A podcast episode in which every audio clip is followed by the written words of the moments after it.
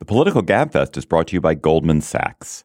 To learn about developments currently shaping markets, industries, and the global economy, subscribe to the firm's podcast, Exchanges at Goldman Sachs, available on iTunes. And by Blue Apron. Blue Apron's meal kits are delivered right to your door and make cooking at home easy. Get your first three meal kits free by going to blueapron.com slash gabfest. The following podcast contains explicit language.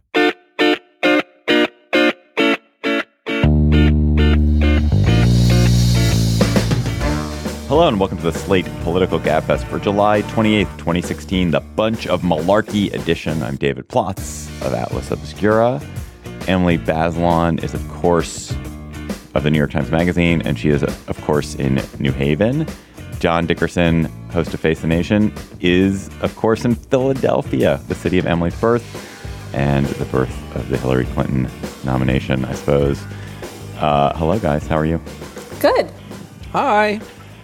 On this week's GabFest, the Russians will hack into our servers and release all of our emails to each other, mostly mine praising pandas. But then we will uh, we will talk about that later. But first, we will talk about the convention in segments one and two. We'll talk about Obama's and Biden and Tim Kaine and Bill Clinton and Bernie or bust and much more in our first couple of segments. Uh, we are, I should note we're taping this before the big night on Thursday night with Hillary Clinton's uh, nomination acceptance speech. So we don't know what she's going to say. Maybe we'll we'll even anticipate a little bit what she's going to say.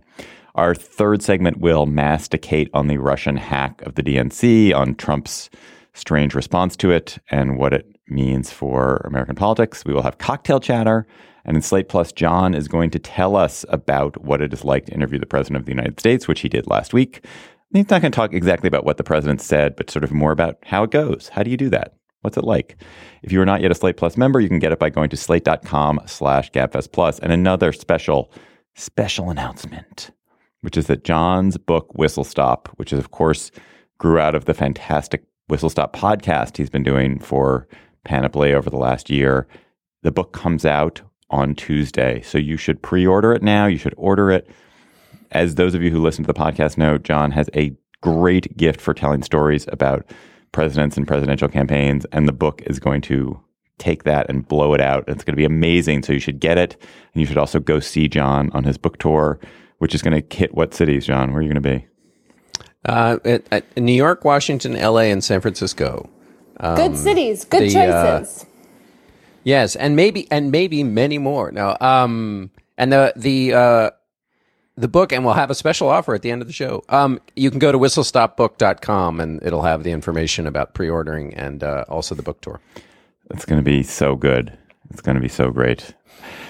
Thank you, David. Uh, it's I can't wait. I'm really excited. It's I'm, exciting. The, the, podcast is so great, and I can't wait for the book. Can I just, in this moment of um, pre-show, the number of Gabfest fans, I feel like I have to speak, uh, pass along all the many, many people who stopped me at the last two conventions.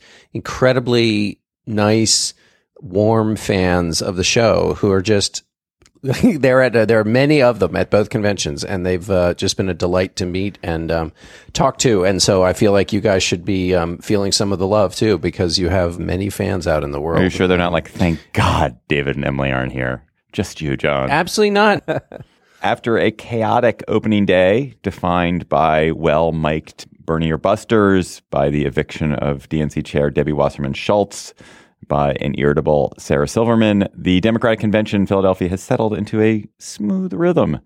There have been lots of attacks on Donald Trump, although I'd say fewer attacks on Donald Trump than there were attacks on Hillary Clinton at the Republican debate, but Republican convention. We can talk about that.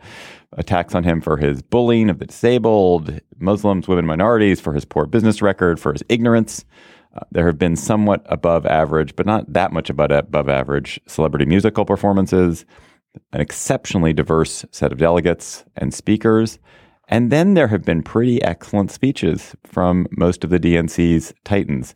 So, John, let's start. You're there. Let's start just how does it, the Democratic convention feel compared to the Republican convention you were at last week? Yeah, it's quite different in feel just at the basic level, it's a it's a great deal hotter here than it was in Cleveland. It's closer. The hall is smaller, which means everything is more packed. You're everywhere you go. It's just the corridors are narrower. Uh, it is a, a, sea of different kinds of faces and shapes and um, abilities here in a way that it was not at the Republican convention. So that's the the way it feels. Obviously, in the in the way it's going down, each night there is something fascinating that happens. Some interesting line of argument, some well turned phrase. There's a star moment for each night. That wasn't true at the at the Republican convention. Sometimes people would be speaking, you'd have no idea who they were, and their speeches weren't compelling enough to make you stop and listen. Here, there when uh, last night a, a woman whose son was killed in the Orlando nightclub shooting also happened to have been a state trooper. So she talked about when she went into labor, they took her her sidearm and put it in a safe. Now, there you have somebody who's talking about gun violence from both issues. You know, the, for, as a mother and then as a state trooper. It's just an interesting. It's interesting to hear her speak. There's been more to cover, even though there's less to cover. Which is this is much this is much more of a unity show than the Republican convention was, even though there's been the obvious, which we'll talk about, break off of the Bernie or bust people.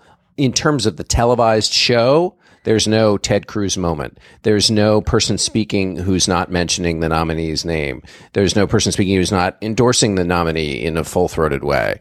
There's nobody who's not, I mean, there's not a huge luminary who's not here, like the governor of uh, Ohio, John Kasich, who was not only not at the Donald Trump convention, but was actively talking about how Trump was a danger to the presidency.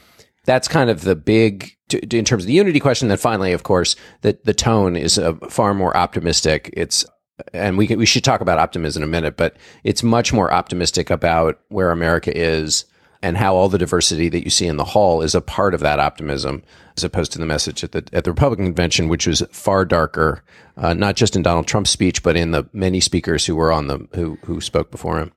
Emily, so we had we've had big speeches from Michelle Obama, from Bill Clinton, from Barack Obama, from Tim Kaine, Joe Biden, Mike Bloomberg, and then a host of second tier people who are also pretty high up. What is the speech that has stuck with you that you think has been most impressive and interesting and why? I have such a sweet spot for Michelle Obama's speech. I thought she, in a pretty simple way, hit the note she needed to hit about Hillary, but then also made the experience of being a black woman so central to the nation's history. You know, the idea, the way she talked about her daughters as these young, intelligent black women playing with their dog on the White House lawn it's uh, just a claiming of centrality to that experience, which, you know, to me is entirely welcome.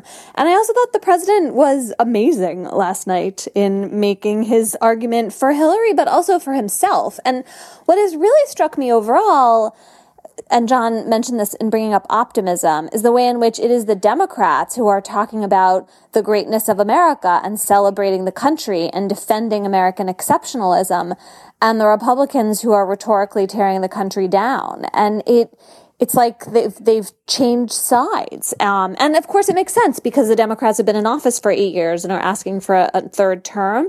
But it is so striking to hear that shift of position. The way the president was talking about the military seemed quite traditionally Republican in its framing.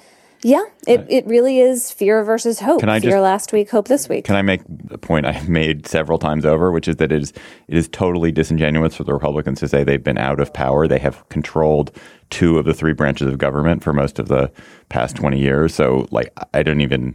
Eh, they haven't had the presidency, but for Republicans to say they have nothing to do with what's been going on is just crazy. Number one. Number two, I think what's interesting about this tonal uh, patriotism, which which Michelle uh, Michelle Obama embodied so perfectly, is that it's a slightly different spin on the patriotism and optimism, which is that it's which is that it's a patriotism which is acknowledging, you know, sort of embracing the wrongs of the country and talking about the the thing mistakes that were made and improvements that we have made to those mistakes. And in Michelle Obama's case, it's that you know I live in a house built by slaves and and the, the progress that comes with it, but that the pro, that the very progress which acknowledges mistakes, you, it's defined by its mistakes, and the, and and I think the democratic willingness to talk about those mistakes is, is very different from the the traditional Republican approach, which is much more like this is the greatest country and and sort of it's always been the greatest country in all facets. And and so that's a slightly different tone. That's a really good point. It's not a whitewash, it's a kind of grappling with history and then a reclaiming. right john which of you know in the in the room which of the speeches do you think has gone over the best So uh, Michelle Obama's speech w- was incredibly well received, and it also took place in an emotional moment that's different on that first night than President Obama's speech on the third night, which was also obviously incredibly well received. And then, and we should spend some time on it. And then, of course, when Hillary Clinton came out and embraced him, that was a, a big moment. But the reason Michelle Obama's speech was so useful in the room is that there had been a low grade fever all day long of the Bernie or bust people either booing or you know chanting Bernie or generally uh, keeping that sort of level of, of unhappiness always in the air. When Michelle Obama spoke, uh, she was not a, a player on either side of the, you know, she's not a political figure. Uh, uh, um, strict, you know, I mean, obviously she is, but she spoke with from a different place, and she did a couple of things while people were, you know, upset about Hillary Clinton. She spoke about Hillary Clinton in a way that, given the way Hillary Clinton is often described, you can't imagine somebody speaking about her. In other words, she lifted her up and put her in this moral frame. I mean, she went all the way back to through the history of America. And then by bringing her daughters on stage, she talked about Hillary Clinton being the president while her daughters are, you know, continuing to grow up. And it just wrapped herself and all of this history around Hillary Clinton, which elevated her at a time when there was still this Bernie versus Hillary fight going on. So, for all the reasons and all the amazing things she did in that speech, just a piece of writing, um, the attacks on Donald Trump, where she you know, again, having brought her kids on stage, not physically, of course, but by starting with by talking about them, and then talking about Donald Trump's attacks on her husband's religion and and where he was born, it added an emotional resonance to that passage. Of course, she never mentioned Trump by name. In the hall, that kind of really cleared the air a lot. But President Obama's speech was is the one so far of the convention, and I, there are many things to note. But one that I would just note is that when he talked about when he said and elect Hillary Clinton president, or whatever his first line was about that, the place erupted. If this was a convention where everybody was like, okay, well, I guess Hillary, they would have not erupted at that line. They would have applauded, of course. They would have thought, oh, gee, I wish he was still, you know, our president. And there were, I'm sure, were plenty of people who thought that. But I think the speech that Obama gave was a transference, a baton passing, uh, you know, uh, and in the hall by the third night, all the Bernie boos were gone, and there was actual genuine enthusiasm for Hillary Clinton. Which, if one of the two things the convention tries to do is is build unity, it seemed like that had been achieved at a pretty good level for Democrats by Wednesday night. I, you know, it's interesting. Uh, I obviously wasn't in the room for any of these.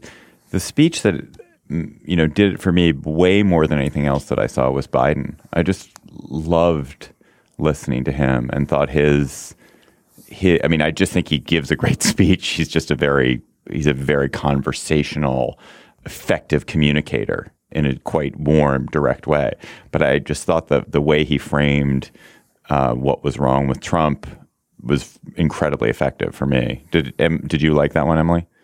Yeah, no. I mean, I thought his you know his lines about how we don't want to be ruled. Right, we, we don't want to be ruled. We don't want to be. Yeah. Sorry, that. Sorry, yeah. Go ahead. Yeah, no, that's, that's, a great right. line. I, that was a great line.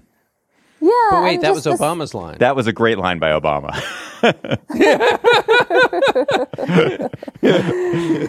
um, yes, well, that's who we're talking about. I, no. Yes, oh, I, I thought he was talking about Biden. I was talking about Biden. Oh, you were talking about, I was Joe talking Biden? about Biden. But that that ruled line was a great line. I did. I, I Oh. couldn't remember who said it. Was it? It was. It was Obama. Yes, that was. That was a great line. Yeah. We can talk about Biden more if you want. You can go on about Biden. I felt like the president kind of eclipsed everyone. Um, and I guess about the enthusiasm, John, I was hanging out with some friends last night who were saying that they still feel uninspired by Hillary Clinton. And I found myself really bridling at that in a way that I sort of feel sheepish about because eight years ago when Obama, you know, took the nomination from Hillary, I um, resented women, many older women who felt like younger women were betraying them by supporting Obama. But right now, I just want everyone to not take for granted that a woman is getting this nomination and is going to have to like fight the fight of her life to become president of the United States and save us from a madman. Um, it feels emotional to me. And I, I know that Hillary comes with baggage, but right now I don't care. I just want this to be a kind of moment of triumph for this ceiling that she's shattering. You know, Emily, just to, to ask, it is odd to me. I mean, certainly the newspaper headlines on Wednesday were, you know, Hillary Clinton, first woman, major party presidential nominee in American history, and it acknowledged it. But that does seem to have been sort of overshadowed in a way. It's it was it's always been almost built into the price of Hillary Clinton. It's it's sort of like, well, we knew this was going to happen, and and the actual moment appears to have passed without much kind of hoo ha and hoopla. Well, the and, roll and, call I wondered was if- amazing. I don't know if you watched the video of like the well, there are just these very there's an 102 year old woman, you know, who was born when women could barely vote. I mean, it's just crazy. And there she is shouting out Hillary's name. I, you know, that brought me to tears. Like, so there has been a little of that, but I think you're right. There hasn't been enough. Um, Garance Franke-Ruta and I think Amy Sullivan wrote a piece a month or two ago pointing out that Hillary is a first generation feminist and that Obama is a second generation civil rights figure. And that in some ways it's easier to be second generation. You carry less baggage. You are not, uh, you know, necessarily stuck with the awkwardness or the errors that people who are first articulating ideas tend to have. And I, it is this strike against Hillary, but I also feel like it's unfair because there's a reason that we have an older woman in this role. It has to do with how uncomfortable and ambivalent we are about having women running for office and being in power. And so I'm, I just, fe- and I'm, the numbers showing how many white men are not voting for her and how much worse her numbers are with them than Obama or Kerry is just making me feel that this election is drenched in sexism in a way that I like, I just want to acknowledge. I'm I'm a, I'm an old I white guy. I'm voting for her. Good. The reason that it's not in the interests of the Clinton campaign to overdo the historical nature of the moment, although I don't know if this made it on TV, but the the final tableau on Tuesday night was, you know, 44 presidents, male presidents, one after another, pictures of them, and then finally Hillary Clinton's image breaks through echoing the breaking of the glass ceiling and then she's on the on the video screen. That was obviously as many times as it, had been mentioned in the evening that was the the visual representation of the historic moment. Just an aside candidates shouldn't appear by video at conventions. Trump did it hillary clinton did it. It doesn't look right in the hall. I don't know what it looks like for TV viewers. It feels like um, Hunger Games, sort of like futuristic. I your leader lording over you. It just doesn't. It doesn't. It doesn't feel right. Anyway, I think the reason that you, the Clinton campaign doesn't want to go too overboard on the historic nature of it is they don't want her to be seen as just a that's that's her candidacy and the whole point of the of this four day PR show here is to talk about her long history of working on these issues that she cares about and her attributes and her skills that she has walking into the office none of which has to do with her gender and which they want to really highlight which may be why you're not getting as much as you as you may want. So, a couple more questions in this, then we'll sort of talk about Bernie, the Bernie or bust in, in our second segment. One of the things that I found striking and a little bit uh, demoralizing, if I were a Democratic Party activist, is that it, it's been a great roster of speeches. I mean, if you have Michelle Obama, Barack Obama, Joe Biden, Elizabeth Warren, Mike Bloomberg, it's a really Bill Clinton. It's it's great speeches, great speakers. It's a lot of old timers, and the new blood that they highlighted. They had Cory Booker, Martin O'Malley apparently spoke at some point. Isn't Andrew Cuomo on the program for tonight? Does he count as new blood? Is he? Maybe he is. Yeah, I mean, I guess he's he's not. You know, he's probably in his mid fifties or something. But it, Gillibrand, she spoke. it doesn't feel Kirsten like Gillibrand. Yeah. it doesn't feel like they have they've got a lot coming up. In contrast to the Republicans who didn't have those people at their convention either, because most of them were just like, forget it, I'm not going to show up. But the Republicans clearly, for all that they were washed out by Trump, there is this huge lineup of relatively young Republican governors and and and Republican uh, rising conservative stars. Democrats, it just doesn't feel like that bench is there or that they've been able to highlight them. Is that d- d- is there a worry about that, John, in the in the party? In the Yeah, in, in- at the convention, I guess I should say. I don't know about at the convention. I mean, they have such a they can't fix all of their challenges in one, and the biggest challenge is trying to kind of relaunch Hillary Clinton. And so, and relaunch isn't exactly what they're trying to do, but um, and we should get back to that before we leave the topic. But um, yeah, but it's clearly evident in the two parties. Although, as you say, the Republican convention was is, was a, it was it was a Trump convention, not a Republican convention. So you don't you didn't see all the bright young stars. One thing that struck me, I have sort of two main thoughts about the Bill Clinton speech, the which we haven't even talked about, and the Obama speech. One is what is speeches do they matter in the way that they once might have? Speeches that make an argument, speeches that rally uh, a crowd emotionally in the current political environment with these two candidates and the current media environment where things get chopped up and spliced around. How much does a great speech matter at all? I can sort of argue it two different ways. I think what Barack Obama did was it reminded me in, in 2012 when people in uh, the Organizing for America were feeling kind of down. One of them told me they used to go back and watch Barack Obama's 2004 speech at Kerry's convention to kind of remind them why they were inspired in the first place. I think that that could happen again with Barack Obama's speech last night. What he talked about was people getting involved, being involved, staying involved in the hard business of government because it sustained him through his eight years. And that involvement is a part of the America he was sketching out, the America that was optimistic and different than the one Donald Trump created. Donald Trump's convention was basically all this stuff is bad, elect me, I'll fix it. Obama's was we must carry this thing we have been a part of together so that if you're an activist, you think everything I do for the next couple of weeks is a part of the solution as opposed to Donald Trump. You're acting to then start the solutions beginning once he's elected. And I just wonder whether the argument that Clinton is making and that Obama made implicitly in his remarks, which is keep this slow, grinding change going, gets through, or whether the appeal of the kind of radical change that Trump is making is just more appealing. Right. All right. Two two quick things, and then we're going to move on to our second topic. So first, uh, Emily, Tim Kaine. Anything to say? Uh, I mean, certainly Tim Kaine represents slow grinding change. It seems like he doesn't. He, he doesn't. he's not a Sarah Palin type figure.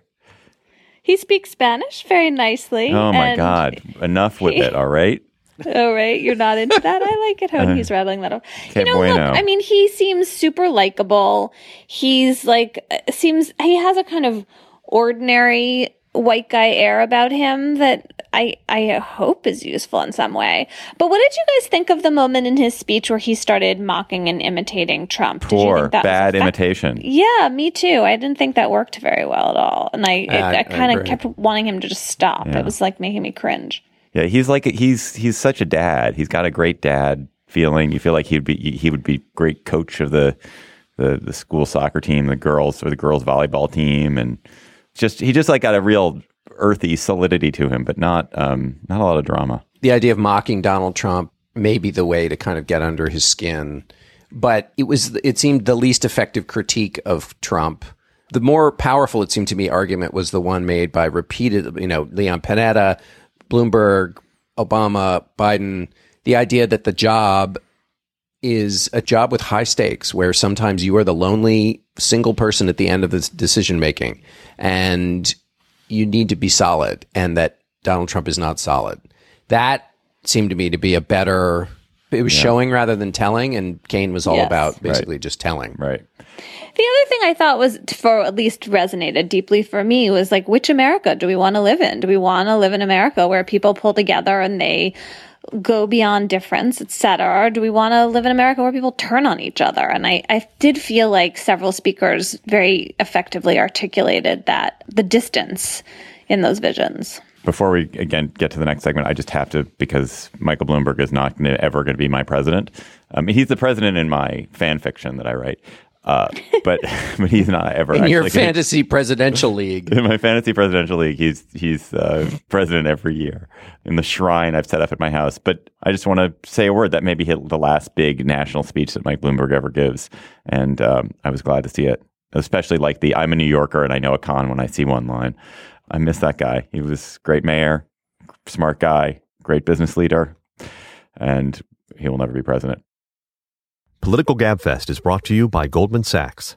For answers to the world's most pressing economic questions, from the industries at risk of disruption to understanding bouts of market volatility, tune into Exchanges at Goldman Sachs, the firm's podcast. Each episode features in depth discussions with some of the firm's leading experts on the markets, evolving industries, and the global economy. Subscribe to Exchanges at Goldman Sachs on iTunes, Stitcher, or SoundCloud, or listen at gs.com slash podcast. The biggest story of the first part of the Democratic convention was the division in the party. The leaked uh, DNC documents revealed what everyone knew, which is that the party elite was pushing for a Clinton victory, even as it pretended it wasn't. DNC chair Debbie Wasserman Schultz got bounced for this. The Bernie or Busters were raging, raging, raging in the first part of it. John, let's talk briefly about sort of, sort of the the split in the party that was there at the beginning and whether it's been bridged. Has the Bernie or bust energy as of taping today, Thursday morning, has that dissipated? I think it has. I think Bernie Sanders went a long way to to doing that. There are still people protesting. There are still people who are angry. So it has not been completely excised from Philadelphia here. But in the hall, it's definitely different. I was really struck by listening to Bernie Sanders at a repre- at a breakfast with supporters basically make the case I wanted to win. I didn't win. I'm really disappointed. But I really care about these issues. And a lot of big things that have to change, they change slowly and over time. And they change not because of flashy victories, but because people toiled when it was hard and and you weren't winning in big ways. And keeping up the fight is as important to the success of the change that he was arguing for as it was going to his rallies. And that's actually a version of what Bill Clinton was saying and a version of what Barack Obama was saying. Bernie Sanders was basically arguing that they had to, that his supporters had to get over it. While at the same time, he was saying, look, I understand the emotionalism. He said about 5% of the people who were in, who were his delegates had ever been a part of the Democratic uh, conventions before. In other words, they weren't party people who were just kind of coming along and would easily be appealed to by fealty to the Democratic Party. So he understood everybody's feelings, but was really making the case for if you care about the issues, then you got to keep fighting and you'll just do it by supporting uh, Hillary Clinton. The fact that he did that, that Elizabeth Warren did that in her speech, these are not sort of cute endorsements. These were full throated endorsements. And then the Clinton people organized the roll call vote in the way so that Bernie Sanders could have his moment in the sun. He not only had his primetime speech, but they arranged the moment for him to uh, have the, the capstone symbolic moment at the end of the roll call vote, which they did not allow Ted Kennedy to do, obviously, in 1980, which Hillary Clinton had her moment in 2008 when she um, stopped the roll call vote for during Obama's convention. But this was even more of an acknowledgement of what Sanders had created. Then when Obama said basically, the only way we're going to succeed is if we all behave like Bernie Sanders, putting Sanders in line with the same movement that Obama built in terms of this idea of constantly being an activist for change, not just in the process, but always. I think they did a lot of things to elevate him. And given all that happened, given that the chairman, chairwoman of the party had to resign because uh, the DNC was, was helping Hillary Clinton, given where it started, uh, where it ends is a pretty big transformation in terms of unity based on what could have happened at the start of this thing. Emily, should should Sanders supporters be justifiably angry about what was revealed in the the leaked DNC emails? The fact that clearly there was the party wanted Clinton and was uniting around Clinton earlier, and wasn't it wasn't being a totally neutral arbiter. Yeah, I think so. It's a little confusing to me. I mean, parties are private organizations, right? So why I'm not saying that we shouldn't imagine that they should be neutral, but I was trying to think about that. Like why should they be? Are they supposed to be the, this kind of fair arbiter? I mean, obviously we don't want them like stuffing ballot boxes. And I guess that's the problem is where does the line get crossed from the party having an interest in what, you know, its leadership thinks is the strongest candidate versus like actually putting a thumb on the scale in a way that changes the contest. And I can't, I mean, I, it's counterfactuals are so hard to figure out, but I can't quite piece together whether eh, you know, how rational the Sanders supporter argument would be that, you know, their guy would have won if the party hadn't been in the tank for Hillary Clinton. Is the scalp of Debbie Wasserman Schultz meaningful, John? I, I, I mean, I've obviously like I've heard her give a speech. I think at the Gridiron, maybe when we went to the Gridiron Lots once. of curly hair on yeah, that she's scalp. got she's I got love great curly hair. hair. I mean, like as a as a as a big fan of curly hair, I like her curly hair. But i- is that a big deal that Debbie Wasserman Schultz is no longer the chair of the DNC? it was in the in the stage management and you know theatrical production of a democratic convention it was important to have that actor off the stage by the end of the first act or even before the first act started so it was the sacrifice was really needed at the time and so the benefit of the sacrifice outweighs whatever benefit she would have provided over the four days or the rest of the election and also by the way donna brazile stepping in to fill that role. When Donna walked out on the stage, huge applause. Like she's a big, she has big fans in the party.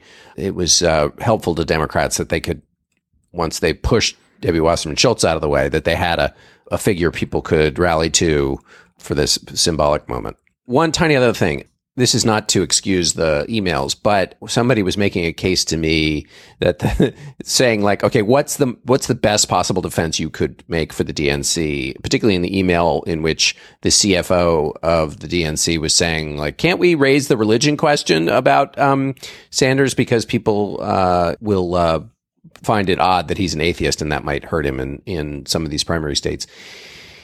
This person's quasi defense was the DNC's job is to make sure that the president gets elected. By the time they were sending these emails, it was clear that Sanders was not going to win. He was hanging on longer than he should have.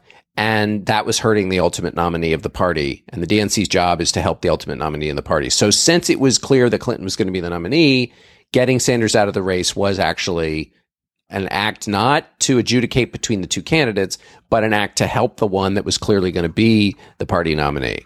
I don't think that would convince a lot of people, but it was um, it was not a bad defense in what seems like a thoroughly undefensible. I mean, it's indefensible to use religion as a wedge with a candidate. It is what people rail about Donald Trump doing, and so that's indefensible. But the idea of trying to move Bernie Sanders off stage once it became clear that Hillary Clinton was going to be the nominee seems like you could construct a defense for that, even though I'm, uh, even though it's not a super strong one.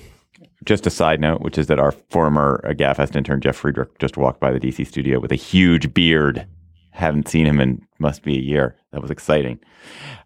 Um, you guys are not as excited by that because you didn't see Jeff's huge beard. We don't Yes, have the please. toe affinity beard feeling that you do. It's a really, it was a really monstrous beard. I don't think monstrous is really a word that you need to use for it. I'm sure it was full and lustrous. How about that? lustrous. Okay. Um, all right. Last couple of questions on this. First, was it bad convention management, John, to have the Bernie or Busters be so audible of this relatively small minority of people? I think the more you try to manage that stuff, the worse it becomes because um, then you get people acting out in ways outside the hall that all the cameras go and cover.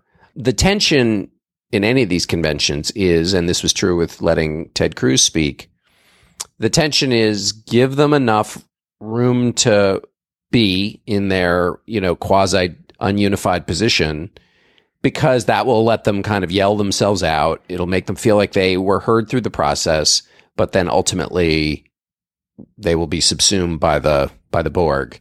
So I think they probably managed it as well as they could. And I think that's true too of the Republicans, although it was a cleaner the Republicans had a rules issue that was a little uh, slightly different, but I think that's about as best as you can do. And also, by the way, it it recog- it I mean, conventions were are and should be, and certainly used to be, messy things. The fact that the messiness of inter-party conflict is sort of not tolerated seems to me a big problem because it it doesn't recognize the fact that people have different views and are really passionate about those views and that parties are healthy when that happens. One of the reasons you could argue that both parties have a big group of people who are angry with their leaders is that the mechanism for dissent is kind of squeezed into this narrow little lane. And when that happens, people feel like they're being railroaded and they act out. And so let's all recognize that there's a lot more ferment in party politics and that that's a good thing. Now let's hear from our sponsor, Blue Apron. Not all ingredients are created equal. Fresh, high quality ingredients taste better and are better for you. So it's important to know where your food comes from. Blue Apron knows that when you cook with incredible ingredients, you make incredible meals. So they set the highest quality standards for their community of artisanal suppliers, family run farms, fisheries, and ranchers. Whether it's Japanese ramen noodles, wild caught Alaskan salmon, or heirloom tomatoes, Blue Apron is bringing you the best. For less than $10 per meal, Blue Apron delivers seasonal recipes along with pre portioned ingredients to make delicious home cooked meals. Check out this week's menu and get your three meals free with free shipping by going to blueapron.com slash gabfest. You'll love how good it feels and tastes to create incredible home cooked meals with Blue Apron, so don't wait. That's blueapron.com slash gabfest. Blue Apron, a better way to cook. Russia, if you're listening, I hope you're able to find the 30,000 emails that are missing. So say it. They could look for some other things too, like, you know, my lost keys. Like, they could just get busy and find everything. Right. Well, that was Donald Trump, of course, talking about the apparent Russian hack of DNC servers starting in 2015. There is very, very strong forensic evidence, which I don't totally understand. I don't even partially understand, but which smart people do understand that suggests that Russian government spies from two different Russian elements uh, in the Russian government apparatus hacked the DNC, possibly the Clinton Foundation, possibly even, who knows, Hillary Clinton's email, stole certainly a year's worth of email from the DNC, leaked it to WikiLeaks, which then dumped the leaked documents this week in what seems to be an effort to damage Hillary Clinton and sow chaos for the general election campaign. This is a pretty shocking scandal for two reasons. Two reason number one is that it is a foreign government actively intervening uh, to disrupt American politics and and possibly by picking a side, possibly they're trying to you know damage Hillary Clinton and and raise up Donald Trump for Russian interests. Um, the second part of it is that it is this has been compounded by Trump's very strange response and his encouragement of hackers to find Hillary's deleted emails and to conduct cyber espionage against the United States, to invite an enemy of the United States to to wage cyber war against us for his own political purposes.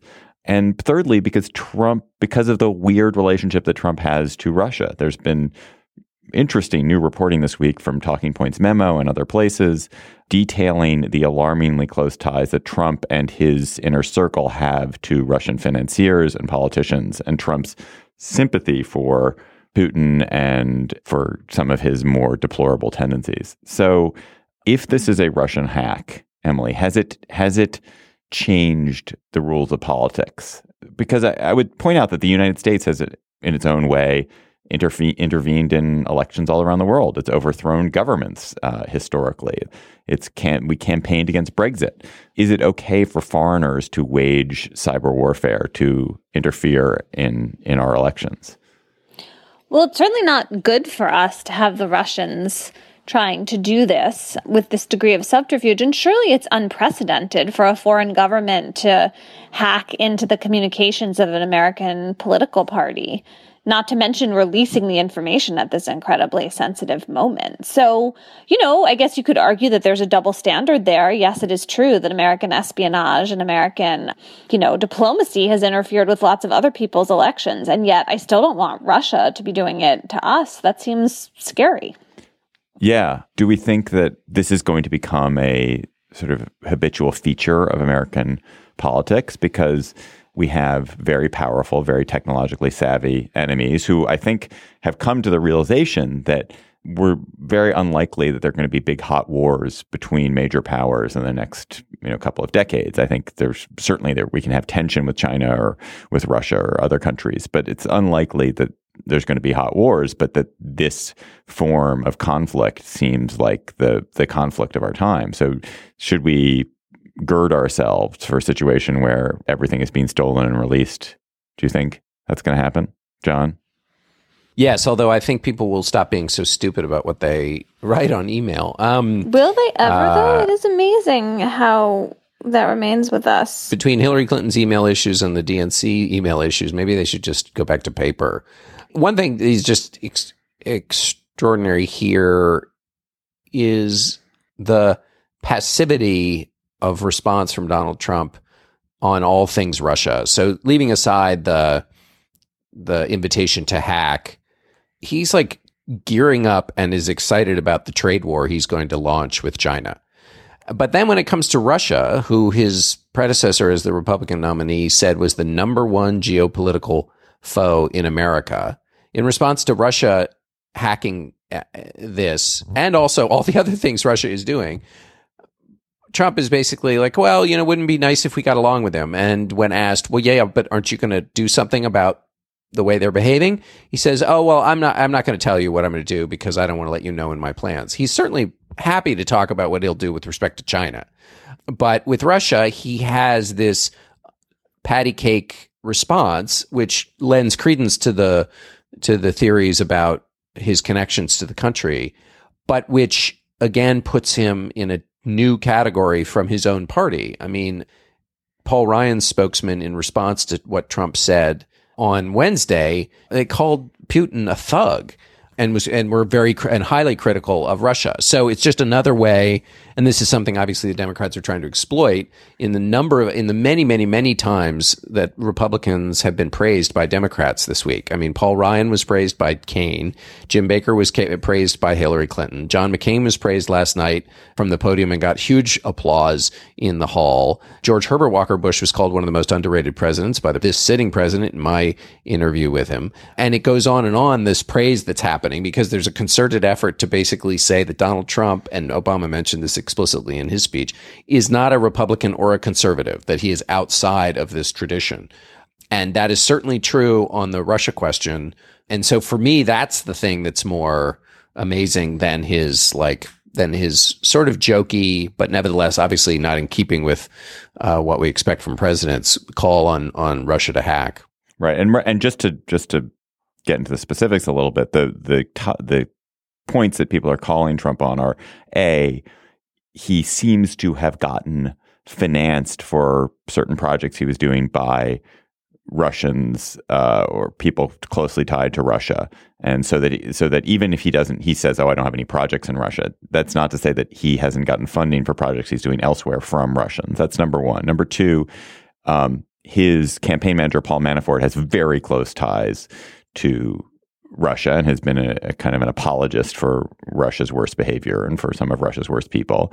He has his foreign policy advisor has extremely close ties to Gazprom, which is the most powerful company in Russia and is essentially an arm of the Russian state. The RNC platform, which Trump otherwise didn't meddle with too much, he explicitly sort of rolled back U.S. commitments around helping Ukraine.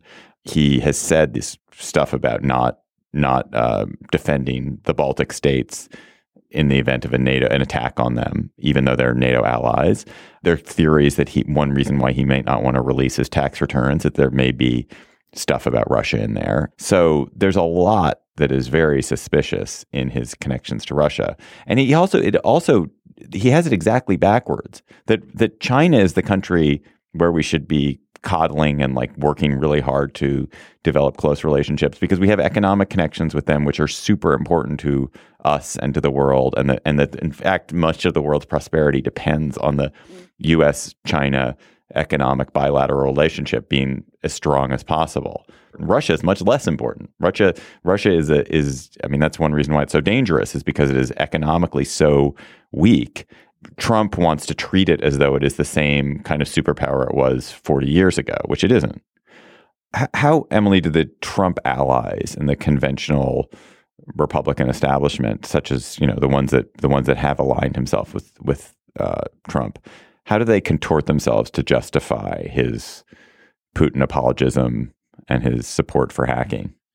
I was listening to NPR this morning and they had Congressman Tom Cole of Oklahoma come on and he just kept trying to say that the problem was Hillary Clinton using her email server in a way that made it vulnerable, not anything that Donald Trump was saying about it. And I, I just, it was so uncompelling and uh, so clearly a runaround of the interview. I mostly was just pissed off at NPR for deciding this was how they were going to handle it. And they also set it up by talking about how the Democrats were pouncing on Trump's remarks as opposed to just like, well, Trump said this thing. What does that mean?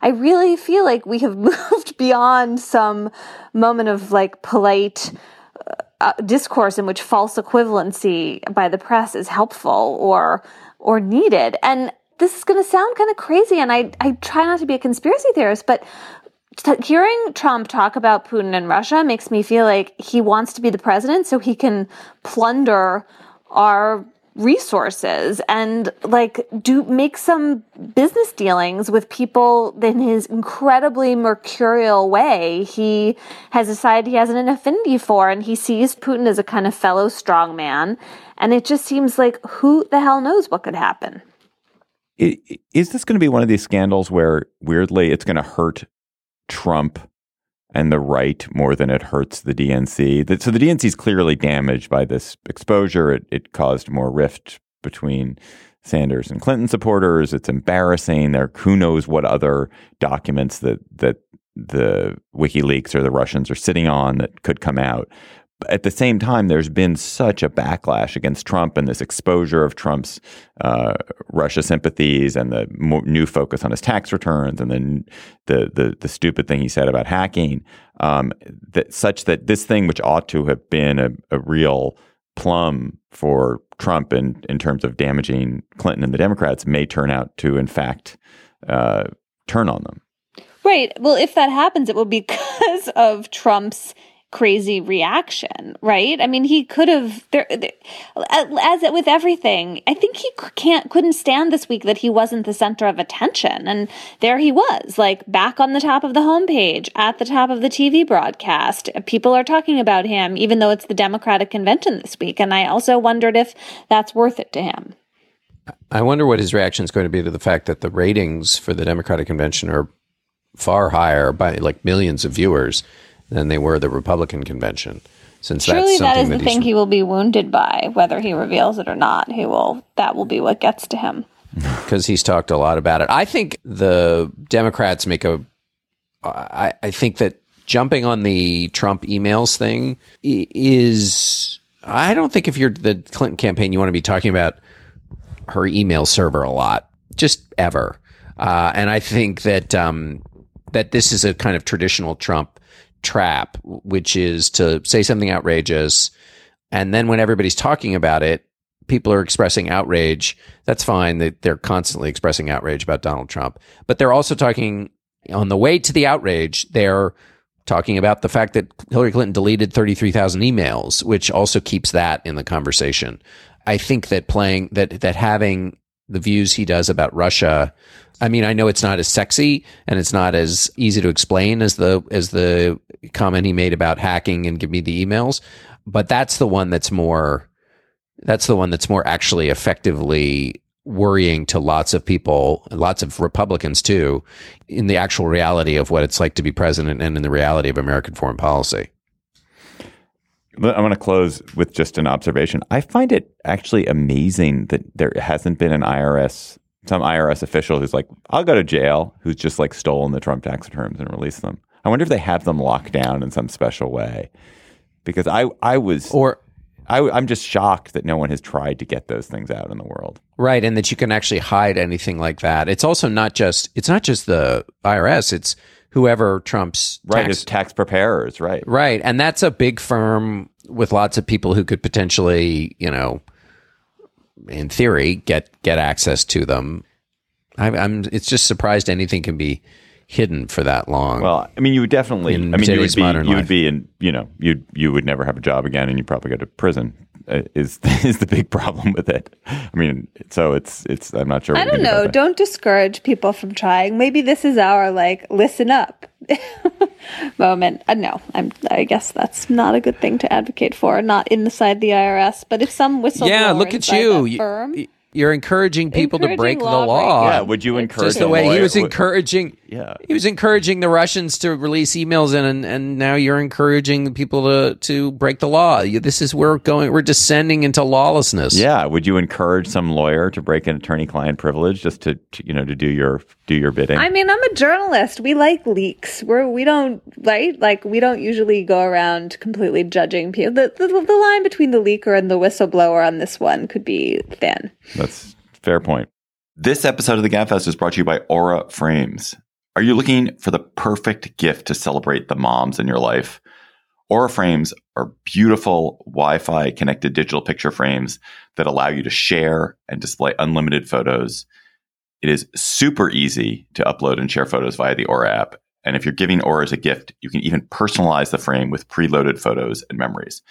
Aura Frames, in the notes that I have here, says moms like Aura Frames. I'm here to tell you that is like the truest statement in the world. I gave my mother an Aura frame. She absolutely loves it. She's also always hectoring me to keep adding new photos to her Aura frame so that she's got great new photos every week. So think about giving your mother or grandmother or aunt or sister or friend an Aura frame for Mother's Day. It was named the best digital photo frame by Wirecutter and selected as one of Oprah's favorite things. Aura frames are guaranteed to bring joy to moms of all ages. And right now, Aura has a great deal for Mother's Day. Listeners can save on the perfect gift by visiting auraframes.com to get $30 off plus free shipping on their best selling frame. That's A U R A frames.com. Use code GABFEST at checkout to save. Terms and conditions apply. Let us go to cocktail chatter when you are when you're um, sitting on your porch awaiting delivery of of uh, Trump's tax returns from your insider source, Emily, and having a having a nice boozy Sunday afternoon. What are you going to be chattering about?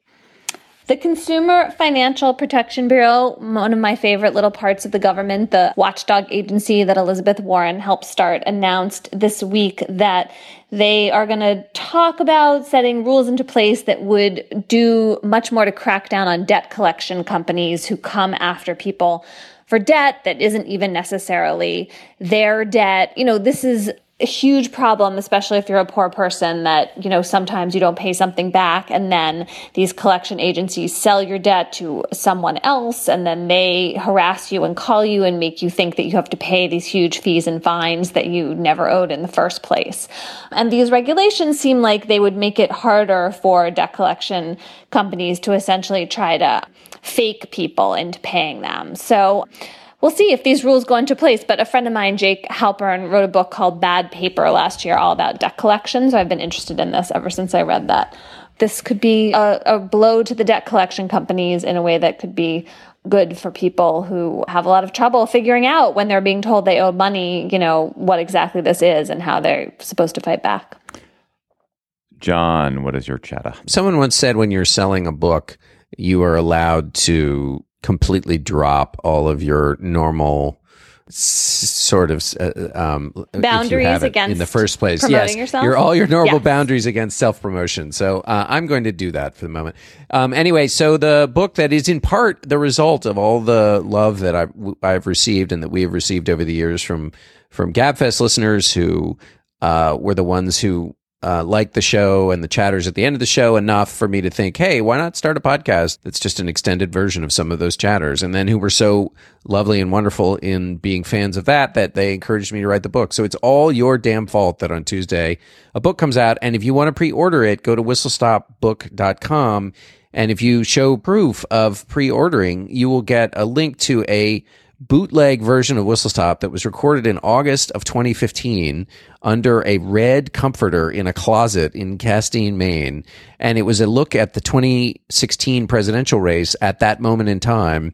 Trying to guess what it would be like, um, or or where it was going. Where so it was where the campaign had been so far and where it was going, and it didn't run at the time because there were some audio issues, and so now it's a historical document with lots of amusing um, historical. Wait, did- um, Did you do a good job of, of predicting, of projecting forward?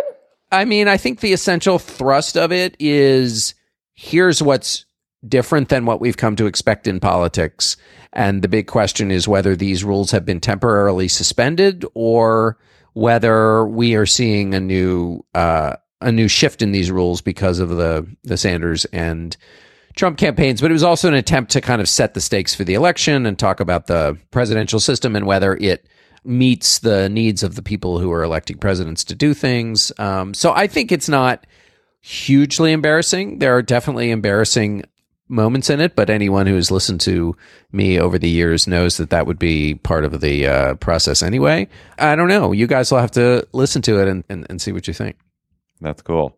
All right, so pre-order pre-order whistle stop and get that. My chatter is a about a remarkable t- sad story in the Washington Post by Eli Saslow, who's a, just a brilliant reporter. It's called How's Amanda, and it's about the story of a woman uh, who is an opiate addict, a heroin addict, but you know who got into it through pain pills. She's uh, back home living with her mother, um, and she's about to enter a form of treatment, and her mother is trying to just prevent her from from relapsing before this treatment program starts because it's a, she, it's a form of treatment where if you have taken any opiates in the previous couple of weeks before the program starts, it, it just totally messes with you. And so the mother is trying to make sure she doesn't take any opiates during this period. And it's all about this woman trying to control her addiction and the mother trying to control her daughter.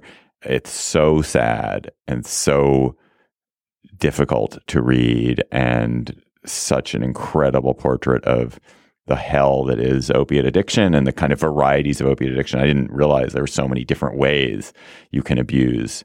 You can abuse with methadone, you can abuse with pills, you can abuse with heroin. It's an amazing piece. I think it's part of a series, which I don't know whether the other pieces of the series have run yet or not, but um, How's Amanda is the one that I read. So uh, check it out.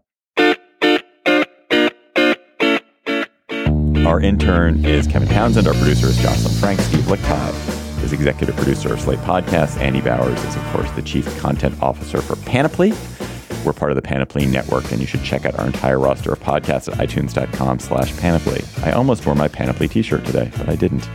Our show page is slate.com slash gabfest, which has links to what we talked about today. Our Facebook page is facebook.com slash gabfest. Our Twitter feed is at slategabfest, and our email address is gabfest at slate.com please subscribe to the GabFest in iTunes and leave a comment and rating while you're there. We need some comments and ratings. We need to push up the rankings. I noticed we, we had dropped down the rankings a little bit, people. Your comments and ratings and subscriptions help us. So please. You sound like Donald Trump. All about the numbers. It's all about the numbers. Yeah, we, we were behind some podcasts I did not want us to be behind. I'm not going to name any names. I'm just going to say that. For Emily Bazelon and John Dickerson, I'm David Plotz. I will not be with you next week. I'm going to be on vacation, but um, John and Emily will be. Yes.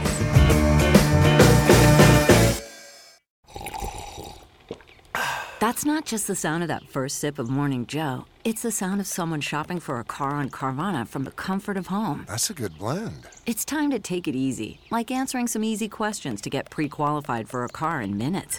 Talk about starting the morning right. Just like customizing your terms so your car fits your budget.